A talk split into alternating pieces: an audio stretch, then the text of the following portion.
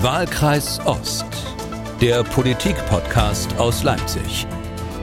Hallo und willkommen zum Ost-West-Ritt durch die deutsche Politikszene. Mein Name ist Malte Pieper, ich bin Redakteur und Moderator bei MDR Aktuell und eigentlich sitzt ja unsere Städtebeobachterin des Berliner Hauptstadtbetriebs an meiner Seite, Anja Meier. Aber wie so viele andere in dieser doch ziemlich heftigen Erkältungssaison hat es jetzt auch Anja erwischt. Gute Besserung nach Brandenburg. Nichtsdestotrotz wollen wir heute hier darauf schauen, womit man in den letzten Wochen im Osten politisch von sich reden gemacht hat. Und da hat weiterhin Sachsen eindeutig die Pole Position inne. Genauer gesagt, es ist ein Mann, der die Republik vor Weihnachten aufgerüttelt und der für fassungslose Blicke und Kommentare insbesondere im Westen gesorgt hat. Die Rede ist von Udo Witschers, CDU, Landrat des Kreises Bautzen. Und der Grund für die Aufruhr war seine Weihnachtsbotschaft an die geschätzten Mitbürger. Ich will an dieser Stelle absichtlich auch vor dem Weihnachtsfeste Ihnen klar und deutlich sagen, es ist nicht unsere Absicht, den Sport jetzt für diese Asylpolitik bluten zu lassen. Ich will auch nicht den Weg verfolgen, dass wir Menschen, die zu uns kommen, die unsere Kultur nicht kennen, jetzt hier in Mehrfamilienhäuser in freistehende Wohnungen unterzubringen und dafür, ich glaube, die Gefährdung des sozialen Friedens in Kauf zu nehmen. Ein gekürzter Ausschnitt aus der Weihnachtsansprache von Udo Witschers, dem Landrat von Bautzen. Darüber will ich reden mit meiner geschätzten Kollegin Daniela Karls aus der Landespolitikredaktion von MDR Sachsen. Hallo Daniela. Hallo, guten Tag. Daniela, nachdem die Aufregung kurz vor Weihnachten in den Kommentaren, Berichten und Feuilletons aufgeflammt ist, sind mir wohlmeinende Kollegen begegnet, die meinten, ach, man soll das mal nicht so hochkochen. Witschers, das sei halt ein Landrat in der ostdeutschen Provinz, der habe bestimmt nur die Worte nicht ganz politisch korrekt gewählt, wie er sich da eben über die Migranten geäußert hat. Also so eine Art Versehen, recht einfach abheften, liegen lassen. Haben Sie aus deiner Sicht recht? Nee, sehe ich komplett anders, ehrlich gesagt. Äh, man muss sich einfach nur mal die Vergangenheit von Udo Witschers vor Augen führen. Der hat ja schon des Öfteren in dieselbe Kerbe gehauen. Vor fünf Jahren beispielsweise, der ein oder andere mag sich da vielleicht erinnern, da war Udo Witschers noch Vizelandrat im Landkreis Bautzen und da war aufgeflogen durch MDR-Recherchen, dass er intensive Kontakte zu einem NPD-Funktionär selbst gesucht hatte. Es gab viele Gespräche, vertrauliche Gespräche äh, zwischen den beiden und da hat Witschers auch Verwaltungsinterne aus dem Ausländeramt Amt diesem NPD-Funktionär zukommen lassen. Witschers hat infolge dieses Skandals, der es damals auf jeden Fall war, auch seine Zuständigkeit aus dem Ausländeramt verloren. Nichtsdestotrotz ist er jetzt Landrat äh, geworden. Ähm, aber mit anderen Worten, man sieht, das hat eine Historie bei ihm und deshalb glaube ich nicht, dass er aus Versehen falsche Worte gewählt hat. Das haben mir auch alle Gespräche, die jetzt in den letzten Tagen hier mit Vertretern aus der CDU geführt, nochmal äh, bestätigt. Also da ist ein Überzeugungstäter am Werk. Naja, Stein des Anstoßes ist ja die Unterbringung von Flüchtlingen, von Migranten. Ziemlich viele Landkreise quer durch die Republik, egal welcher politischen Farbe, sehen sich inzwischen am Ende ihrer Kräfte. Die wissen häufig nicht mehr, wo sie zum einen die noch immer kommenden Ukrainer und dann noch den stetigen Zustrom von Flüchtlingen und Migranten aus Syrien, Afghanistan oder Teilen Afrikas unterbringen sollen. Lass uns doch mal auf die Lage schauen. Wie ernst ist denn eigentlich die Lage in Umbautzen oder auch vielleicht in ganz Sachsen? Also ich glaube schon, dass die Lage überall in Sachsen angespannt ist, was die Unterbringung von Flüchtlingen angeht. Das habe ich wirklich auch aus vielen Gesprächen mit anderen Bürgermeistern äh, gehört oder auch, auch Landräten. Alle sagen darum, dass sie Flüchtlinge nicht wieder in Turnhallen unterbringen wollen, weil sie wissen, äh, dass das in der Bevölkerung jetzt nach diesen zwei Jahren Corona, wo die Turnhallen zu waren, nur schwer getragen werden wird äh, von der Bevölkerung. Ähm, aber es kommt ja auch darauf an, wie man sozusagen die Situation beschreibt und wie man man sie äh, formuliert. Mit anderen Worten, ich glaube nicht, dass die Situation in Bautzen dramatischer ist als anderswo in Sachsen. Ähm, Im Gegenteil sogar, äh, wenn wir uns die ukrainischen Flüchtlinge anschauen, die sind ja überproportional in den großen Städten Dresden, Leipzig und Chemnitz untergebracht. Und wenn wir uns nur Leipzig anschauen, da wurde eine Zeltstadt äh, wieder aufgebaut. Und ich habe zum Beispiel nicht gehört, dass Leipzigs Oberbürgermeister Burkhard Jung sich in irgendeiner Art und Weise ähnlich geäußert hat wie Udo Witschers. Äh, oder gar den sozialen Frieden äh, bedroht sieht, äh, wenn die Flüchtlinge äh, in Häusern mit anderen sagen wir mal, Normaldeutschen untergebracht werden. Ähm, ich werfe mal ein Argument dazu, eines, das man eher aus dem konservativen Bereich hört. Hier vorgetragen von dem dir wohlbekannten Werner Patzelt, Politikwissenschaftler, Jahrzehnte an der TU Dresden. Und Patzelt sagt nun, dass wir heute da stehen, wo wir stehen in Sachen Flüchtlinge und Migranten. Das hat auch und entscheidend mit der Politik der CDU-Kanzlerin Angela Merkel zu tun sagen wir mal so, wenn man anfängt, das Hemd falsch zuzuknöpfen, dann wird es auch beim letzten Knopf immer noch falsch geknüpft sein. es werden jetzt tatsächlich auf kommunaler Ebene jene falschen Weichenstellungen in die schmerzliche Wirklichkeit umgesetzt, welche die leichtfertige Migrationspolitik der CDU geführten Bundesregierung spätestens seit 2015 äh, auf den Weg gebracht hat. Und tatsächlich sind es die Landräte, sind es die Bürgermeister, die ja auch schon vor einigen Wochen einen Brandbrief an den Bundeskanzler geschickt haben, die mit den Folgen einer unzulänglich durchdachten und schlecht durchgeführten Migrationspolitik äh, umzugehen haben. Und dass man dann sozusagen äh, die Letzten in der Verantwortungskette besonders bestraft und öffentlich maßregelt, äh, das hat mit politischer Fairness nicht allzu viel zu tun.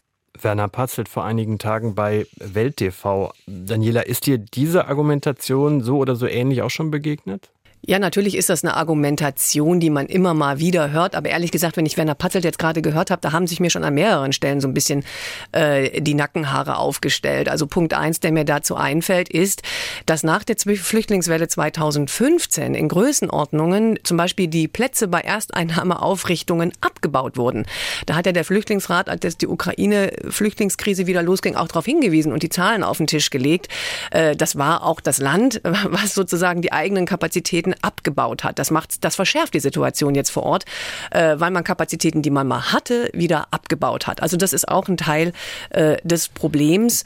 Und, das heißt, ähm, Daniela, ganz kurz, man kann mhm. es sich jetzt auch nicht so einfach machen, wie es sich die Staatsregierung gerne macht, zu sagen, naja, Berlin vermurkst ja eine Flüchtlingspolitik und wir müssen es ausbaden. Also ganz so einfach ist es dann auch nicht. Man hat schon eigene Karten im Spiel. Natürlich, so einfach ist es nicht. Ich meine, auf dem anderen Blatt steht, dass man von mir aus darüber diskutieren kann, über die äh, Flüchtlingspolitik. Aber man hat auch eben, ja, wie du sagst, ein eigenes Blatt in der Hand, wo man auch als eine Landesregierung äh, agieren kann. Auch auf kommunaler Ebene kann man agieren. Und ich glaube auch nicht, dass jeder, der sich da kritisch äußert und der vielleicht auch auf Probleme oder Missstände hinweist, sofort maßgeregelt wird. Ähm, also ich denke da beispielsweise an Sachsens Kultusminister Christian Piwarz. Mit dem habe ich kurz vor Weihnachten noch ein Interview geführt zur Situation an den Schulen, äh, weil durch die ukrainischen Schüler sind da wirklich Ausnahmezustände Zustände erreicht worden. Innerhalb weniger Monate sind ja mehr als 10.000 Schüler ins sächsische Schulsystem gekommen. Und Christian Piewatz hat das schon mal gesagt und auch wiederholt gesagt, dass das Schulsystem hier an die Grenzen der Belastbarkeit kommt, auch schon über die Grenzen hinaus. Und er hat eben gewarnt, wenn es weiter so geht, müssen wir an Integrationsleistungen heran, dann können wir das nicht mehr alles so weiter aufrechterhalten, wie wir das gerne tun würden. Er benennt da Fakten, er benennt da Probleme. Es gab keinen Aufruhr und keinen Shitstorm. Udo Witscher Peters hat genau das ausgelöst, eben auch durch die Art und Weise, wie er das formuliert hat. Du hast ja eben den O-Ton eingespielt mit dem, dass die bluten für die Asylpolitik. Also es geht auch sehr um das Wie, wie man Probleme adressiert. Aber dann heißt es doch in der Konsequenz, äh, zumindest lese ich das für mich daraus, es kommen jetzt wieder die aus der Deckung, die schon 2015 wahnsinnig opponiert haben gegen die äh, Migrationspolitik der damaligen Kanzlerin Angela Merkel. Also die schon damals immer gefordert haben, Grenzen zu dicht, wollen wir nichts mit zu tun haben. Zum Teil kann das durchaus so sein, ja. Während die AfD also aus dem Feixen nicht mehr rauskommt, weil ihr Thema, das Ausländerthema, nun wieder gespielt wird, zerreißt es ja eigentlich wieder die CDU und das nicht nur in Sachsen, sondern mindestens im ganzen Osten, wenn nicht sogar darüber hinaus. Zumindest was Bautzen angeht, was Landrat Witschers und seine Botschaft angeht, kam inzwischen aus dem Konrad-Adenauer-Haus in Berlin eine klare Verurteilung, eine klare Absage des CDU-Generalsekretärs, vorgetragen live im Fernsehen. Man distanziere sich mit Nachdruck von der Wortwahl. Diesen Tweet, den es dann auch noch gab, hat dann auch Parteichef Merz noch weitergeleitet, retweetet. Erstaunlich still blieb dagegen lange der CDU-Landesvorsitzende hier in Sachsen, nämlich der Ministerpräsident Michael Kretschmer. Daniela, warum? Was, was ist dein Eindruck? Warum hält er sich so zurück? Ich glaube, das ist im Moment eins der Hauptthemen hier in der sächsischen Landespolitik. Gestern war ja der, Land, der Neujahrsempfang im sächsischen Landtag und mit allen Abgeordneten, mit denen ich gesprochen habe, egal von welcher Partei, war das Thema. Was ist das für eine Strategie? Was steckt dahinter? Was treibt äh, Michael äh, Kretschmer an? Ich persönlich glaube mittlerweile tatsächlich, dass da so eine Art politisches Kalkül von Kretschmer dahinter steckt, sich nicht klar äußern zu wollen, keine klare Kante zu zeigen. Äh, es gibt welche, die habe ich auch gestern gehört, die sagen wohlwollend, naja, Kretschmer ist eben jemand, der will integrieren, äh, der will niemanden vor den Kopf stoßen und der versucht, Sachsen vor dem Auseinanderreißen zu bewahren, also dieses störrische sächsische Völkchen nicht komplett auseinander äh, driften zu lassen. Das ist vielleicht so eine wohlwollende Interpretation. Ähm, aus CDU-Kreisen habe ich das Argument auch genau gehört. Kritiker hingegen sagen, und ehrlich gesagt, ich tendiere auch eher zu dieser Einschätzung, dass Kretschmer schon darauf zielt, die Wähler ähm, der AfD wieder für die CDU zu gewinnen und dass er für diese Kreise äh, weiterhin äh, wählbar bleibt. Ja, ein gefährlicher Kurs, finde ich.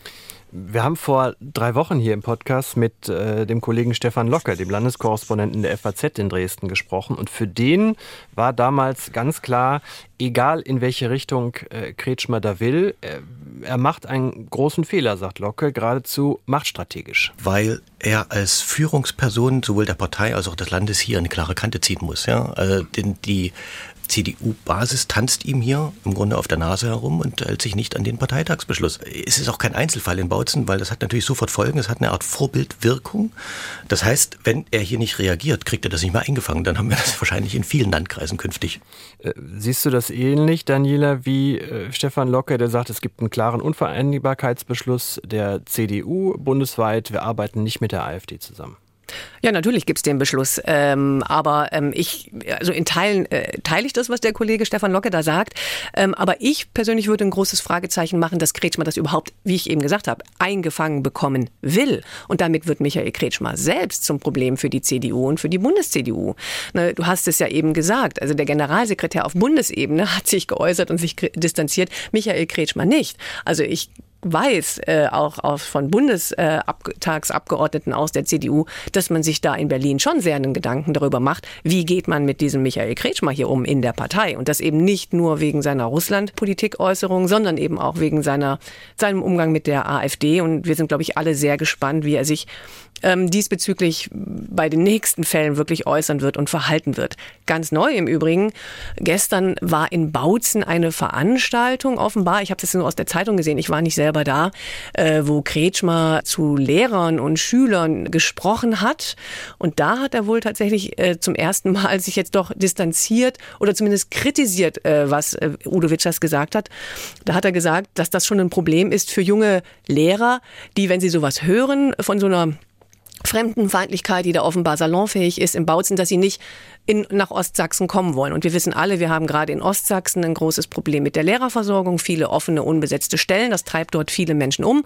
Und vor diesem Publikum hat Michael Kretschmer das gesagt, ohne allerdings den Namen Udo Witschers zu nennen und ohne auch seine eigene Rolle zu reflektieren, dass er ja da eben keine klare Kante gezeigt hat. Auf der anderen Seite, gestern, ich sagte ja schon, der Neujahrsempfang im Landtag, vorne in erster Reihe stand Michael Kretschmer neben Udo Witschers. Also auch da rein physisch äh, gab es keine Distanzierung und er ist da so ein bisschen wie so ein Blatt im Wind im Moment, Michael Kretschmer. Das ist durchaus problematisch, denke ich. Äh, lass uns gleich nochmal auf ihn zurückkommen. Ich will jetzt erst nochmal einmal kurz bei der Partei äh, bleiben, denn für die CDU ist es ja fast schon eine entscheidende Frage. Wie hältst du es mit der AfD?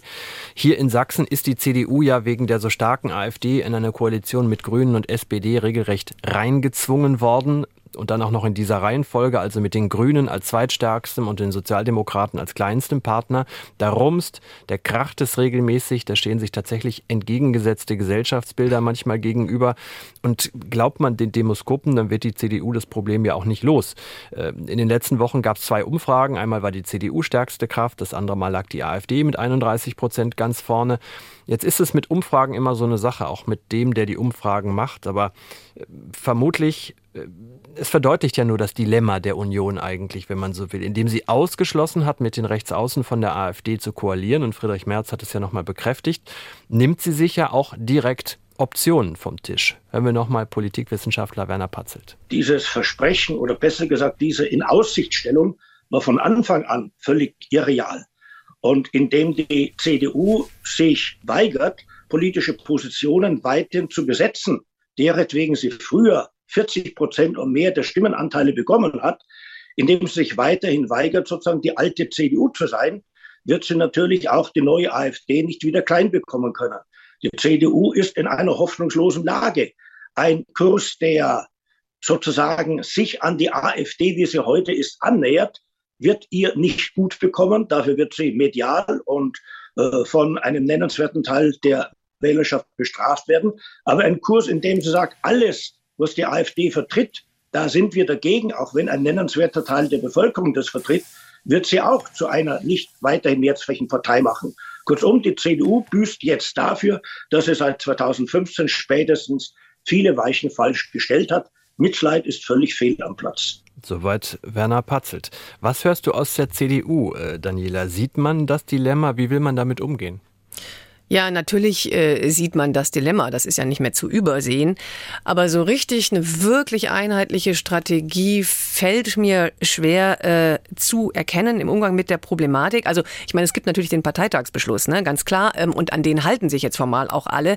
Und ich habe auch jetzt nicht wirklich Stimmen gehört, die das offiziell in Frage stellen. Ähm, aber ich glaube, man versucht eher so ein bisschen einen offensiven Umgang äh, zu finden, das zu vermeiden. Eher, glaube ich, versucht die CDU jetzt gerade auf bundespolitischer Ebene äh, sich als Oppositionspartei zu positionieren nach dem Motto, wir sind die einzig wahre Opposition um so wenig wie möglich über die AfD zu reden, nach dem Motto, machen wir die nicht schon größer, als sie sind. Äh, und wir konzentrieren uns auf SPD, Grüne und FDP und arbeiten uns an denen ab. Das war auch beim sächsischen Landesparteitag im November so. Also da wurde in, in Längen äh, sozusagen hergezogen, gerne auch über Annalena Baerbock beispielsweise. Also da hat man sich abgearbeitet zur die AfD. Ich weiß gar nicht, ob überhaupt einmal die drei Buchstaben erwähnt wurden. Aber wie stark sind denn diejenigen aus deiner Sicht, die sich äh, Zusammenarbeit in der Sächsischen Union mit der AfD vorstellen können? Das ist natürlich jetzt schwer, ich sag's mal, zu quantifizieren. Das ist eher so eine Gefühlssache, äh, über die wir da reden, zum Teilen. Also wenn wir uns die kommunale Ebene anschauen, da haben wir ja mittlerweile mehrere Beispiele, wo es da Zusammenarbeit gab, wo auch CDU-Fraktionen AfD-Anträgen zugestimmt haben. Auch in Meißen, im Landkreis Meißen ist das ja mal kürzlich passiert, obwohl da der Fall ein bisschen anders gelagert war ähm, als jetzt in Bautzen. Aber wenn wir uns die Landesebene anschauen, da gibt es zum Beispiel niemanden irgendwie von, von Bedeutung ähm, oder der auch Einfluss hat, der sich offen für eine Zusammenarbeit mit der AfD ausspricht. Also da gab es noch nie entsprechende Anträge beispielsweise, über die mal diskutiert wurde oder dergleichen. Ähm, aber natürlich ist klar, dass es da bei einigen äh, CDU-Lern äh, inhaltliche Überschneidungen und vielleicht auch Sympathien gibt, in diese Art zu denken. Gestern auch beispielsweise beim Neujahrsempfang im Landtag Landtag sieht man auch immer mal wieder CDU-Abgeordnete vertieft im Gespräch mit AfD-Abgeordneten. Äh, das gab es früher nicht. Das ist kein Tabu mehr, wie es das mal war. Man sieht inzwischen auch bei den Koalitionspartnern das Problem und wir hatten bei MDR aktuell kürzlich ein Interview mit der grünen Fraktionsvorsitzenden im Sächsischen Landtag. Da hat sie mich sehr überrascht. Also ihre Wortwahl hat mich sehr überrascht. Ich hätte erwartet, dass Franziska Schubert klare Ansagen macht, also klare Forderungen an den Ministerpräsidenten stellt, angesichts der Rede von Witschers, der Beschlüsse im Kreistag von Bautzen, Meißen, Erzgebirge, über die wir schon gesprochen haben. Also ich hätte erwartet, dass sie klar sagt, Michael Kretschmer solle seinen Laden endlich in Ordnung bringen. Stattdessen äh, hat sie so ein bisschen rumgeschwurbelt, hat eine Vertrauenserklärung äh, abgegeben und hat dann auf die Frage geantwortet, ähm, Frau Schubert, äh, AfD-Chefin Alice Weidel hat jetzt wissen lassen, sie gehe 2024 von einer schwarz-blauen Koalition, unter anderem in Sachsen, aus. Die Antwort der Grünen darauf? Mit den Protagonisten, die ich im Moment sehe, sowohl beim Fraktionschef als auch beim Ministerpräsidenten, halte ich eine ähm, AfD-CDU-Koalition mit diesen zwei Protagonisten für ausgeschlossen. Sollte sich da beim Spitzenpersonal grundlegend etwas verändern, dann glaube ich, gibt es durchaus die Möglichkeit, aber man muss auch dazu sagen, Alice Weidel kann da träumen, wie sie will. Wenn wir in, in andere Richtungen gucken, wie zum Beispiel Landratsämter oder auch in dem Bereich äh, Bürgermeisterwahlen, da hat die AfD keinen keinen Fuß auf den Boden gekriegt. Und insofern muss sie das wahrscheinlich auch so ausstrahlen. Sollte sich im jetzigen Gefüge bei der Sachsen-CDU nicht grundlegend was ändern, sehe ich das ehrlich gesagt nicht. Aber wie gesagt, es gibt Kräfte innerhalb der CDU in Sachsen, die durchaus rechts blinken und der Meinung sind, da gäbe es Gemeinsamkeiten, sonst würde man ja auch nicht gemeinsam Anträge zum Beispiel auf kommunaler Ebene auch beschließen. Ne? Daniela, jetzt hast du eben beschrieben, wie die Bilder im Landtag sind, dann gestern beim Neujahrsempfang. Wir wissen, wie man in den Kreistagen auf kommunaler Ebene schon zusammengearbeitet hat. Und wir haben auch schon über Michael Kretschmer gesprochen, dessen Linie im Moment keiner so richtig versteht. Also ist einfach wieder die Frage vermutlich an deinen Bauch, an deinen politischen Bauch. Ist Frau Schubert da auf der richtigen Spur, wenn sie sagt, naja, mit Michael Kretschmer wird es das nicht geben, schwarz-blau? Also im Prinzip glaube ich das tatsächlich ja. Also äh, ja, ich habe den Eindruck, dass Michael Kretschmer sich für die Wähler der äh, AfD sozusagen weiter wählbar machen will. Äh, aber ich glaube nicht, dass Michael Kretschmer selber äh, so weit gehen würde, dass er eine offizielle CDU-AfD-Landesregierung auf den Weg bringen würde. Das kann ich mir wirklich nicht vorstellen, dass er da dieser Tabubrecher äh, sein würde. Ähm, was, wie stark die anderen Kräfte sind, ist schwer einzuschätzen, aber wie gesagt, es gibt niemanden, der da wirklich in, auch nur in zweiter oder dritter äh, Reihe sozusagen schon greifbar wäre, der da in die Richtung agieren würde. Aber was passiert, wenn die Landtagswahl quasi sehr knapp ausgeht? Tja, also dann könnte es, glaube ich, also was heißt, wenn sie sehr knapp ausgeht? Knapp wird sie ausgehen. Die spannende Frage ist, wenn es rechnerisch nur noch eine CDU-AfD-Koalition geben könnte, was passiert dann so? Ich glaube, das ist das Horrorszenario äh, für, für alle äh, hier im, im, im politischen Sachsen. Und das würde die sächsische CDU vor eine absolute äh, Zerreißprobe ähm, stellen. Äh, weil äh, dann würden natürlich die wahrscheinlich sich zu Wort melden, die eben das propagieren. Und was passiert dann? Ja, also würde sich dann, also keine Ahnung, zugespitzt würde sich die sächsische CDU ähm, äh, dann spalten. Äh, keine Ahnung. Aber auf jeden Fall müssten dann komplett andere Kräfte als die, die jetzt die sächsische CDU führen, das Ruder übernehmen. Ich halte das im Moment für ein bisschen apokalyptisch, aber wer weiß, es sind wirklich sehr unruhige Zeiten und solche Prognosen sind echt schwierig. Ja. Aber man könnte die Diskussion doch auch ganz anders führen. Wir haben uns wieder an der AfD abgearbeitet, ob man das soll, können, muss. Wir haben ja in Sachsen eine ziemlich einzigartige Situation, vielleicht noch am ehesten auch in Sachsen-Anhalt. Aber bleiben wir mal beim Beispiel Sachsen. Da kommen Union und AfD zusammen regelmäßig auf um die 60 Prozent der Stimmen. Manchmal sogar mehr. Rechne ich dann die Freien Wähler und die hier eher konservative FDP noch dazu, dann lande ich bei zwei Dritteln der Sachsen, die ihr Kreuz rechts der Mitte machen. Das ist ja eigentlich ein ziemlich klares Votum. Also die Sachsen wollen eine ziemlich nationale Politik, könnte man daraus lesen. Oder ist das ein falscher Schluss?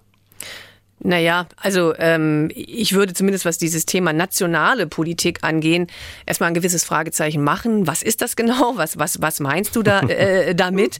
Ähm, und auch jenseits darüber hinaus. Natürlich kann man sagen, äh, Kreuz rechts der Mitte, würde ich auch so sagen. Aber eins der Hauptprobleme für die CDU ist ja eben genau, dass sie in den Augen vieler ehemaliger CDU-Wähler nicht mehr rechts der Mitte äh, zu verorten ist, dass sie sich eben in den Jahren unter Angela Merkel hin zur Mitte bewegt hat. Also insofern, hm, und dann, wenn man weiter darüber nachdenkt, über deine Frage, gäbe es denn überhaupt ein Label, unter das man CDU, AfD, Freie Wähler und FDP zusammenfassen kann? Und so richtig fällt mir da kein wirklich schlüssiges Label ein. Auch beispielsweise konservativ finde ich schwierig. Bei der CDU würde ich jetzt sagen, auch Bauchgefühl, würde das Label wahrscheinlich schon noch durchgehen. Und die Wählerschaft der CDU würde ich auch auf jeden Fall als konservativ beschreiben. Aber für die AfD trifft das Label meiner Meinung nach überhaupt nicht zu, obwohl die das selber gerne anders darstellt. Aber für mich, ich weiß nicht, wie du es siehst, aber für mich bedeutet konservativ, dass man das Bestehende bewahren will, so ganz allgemein gesprochen. Und die AfD will das Bestehende auf den Kopf stellen. Ich nenne nur mal die Stichworte Austritt aus dem Euro und aus der EU, beides Positionen aus dem letzten Wahlprogramm. Da würde hier kein Stein auf dem anderen bleiben, wenn wir das tatsächlich tun würden. Das nenne ich nicht konservativ. Also insofern finde ich es schon problematisch, die Wähler und Wählerinnen dieser Parteien einfach so zusammenzuaddieren also eine Diskussion über konservativ würde jetzt sehr weit führen, aber wenn ich die AfD richtig verstehe, will sie doch im Grunde genommen oder vor allen Dingen die sächsische AfD zurück in die 50er Jahre. Das ist doch wahnsinnig konservativ. Naja, wie gesagt, wenn du sagst, Diskussion über, über, über konservativ, wenn man sagt, die bestehenden Werte will man bewahren, äh, dann funktioniert das eben nicht mit diesem Weltbild. Und ich glaube auch nicht, dass das das Weltbild ist, was die CDU vertritt. Aber dass wir überhaupt in der Lage sind in Sachsen, dass wir diese Diskussionen führen, wie kann überhaupt noch eine Regierung zusammenkommen, äh, dass jetzt, wie in der jetzigen Koalition, und man sieht es ja in Sachsen wirklich deutlich, man hat es in Sachsen-Anhalt auch fünf Jahre erlebt, dass hier im Osten Osten CDU, Grüne und SPD wirklich eine Herausforderung ist, die zusammenzubekommen, weil es auch auf dem Land äh, in Ostdeutschland sehr große Aversionen gegen die Grünen gibt. Das ist ja quasi der politische Counterpart ähm, zur AfD. Ähm, man kann die Frage aber auch so stehen, wir sind ja eigentlich nur da, in Sachsen, weil die Linke so unglaublich, also die politische Linke so unglaublich schwach ist. Ich meine, bei der letzten Wahl, wenn wir jetzt die Umfragen nehmen würden, wäre es noch schlimmer. Aber nehmen wir nur mal die letzte Wahl. Die Linkspartei, gerade mal noch gut 10 Prozent. Die Grünen nicht mal neun.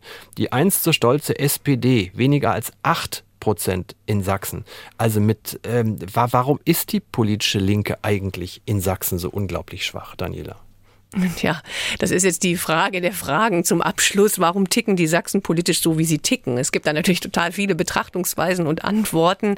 Aber ich versuche es mal jetzt ganz kurz und, und politisch äh, profan, wenn man sich die Mehrheitsverhältnisse äh, der letzten Jahre anschaut.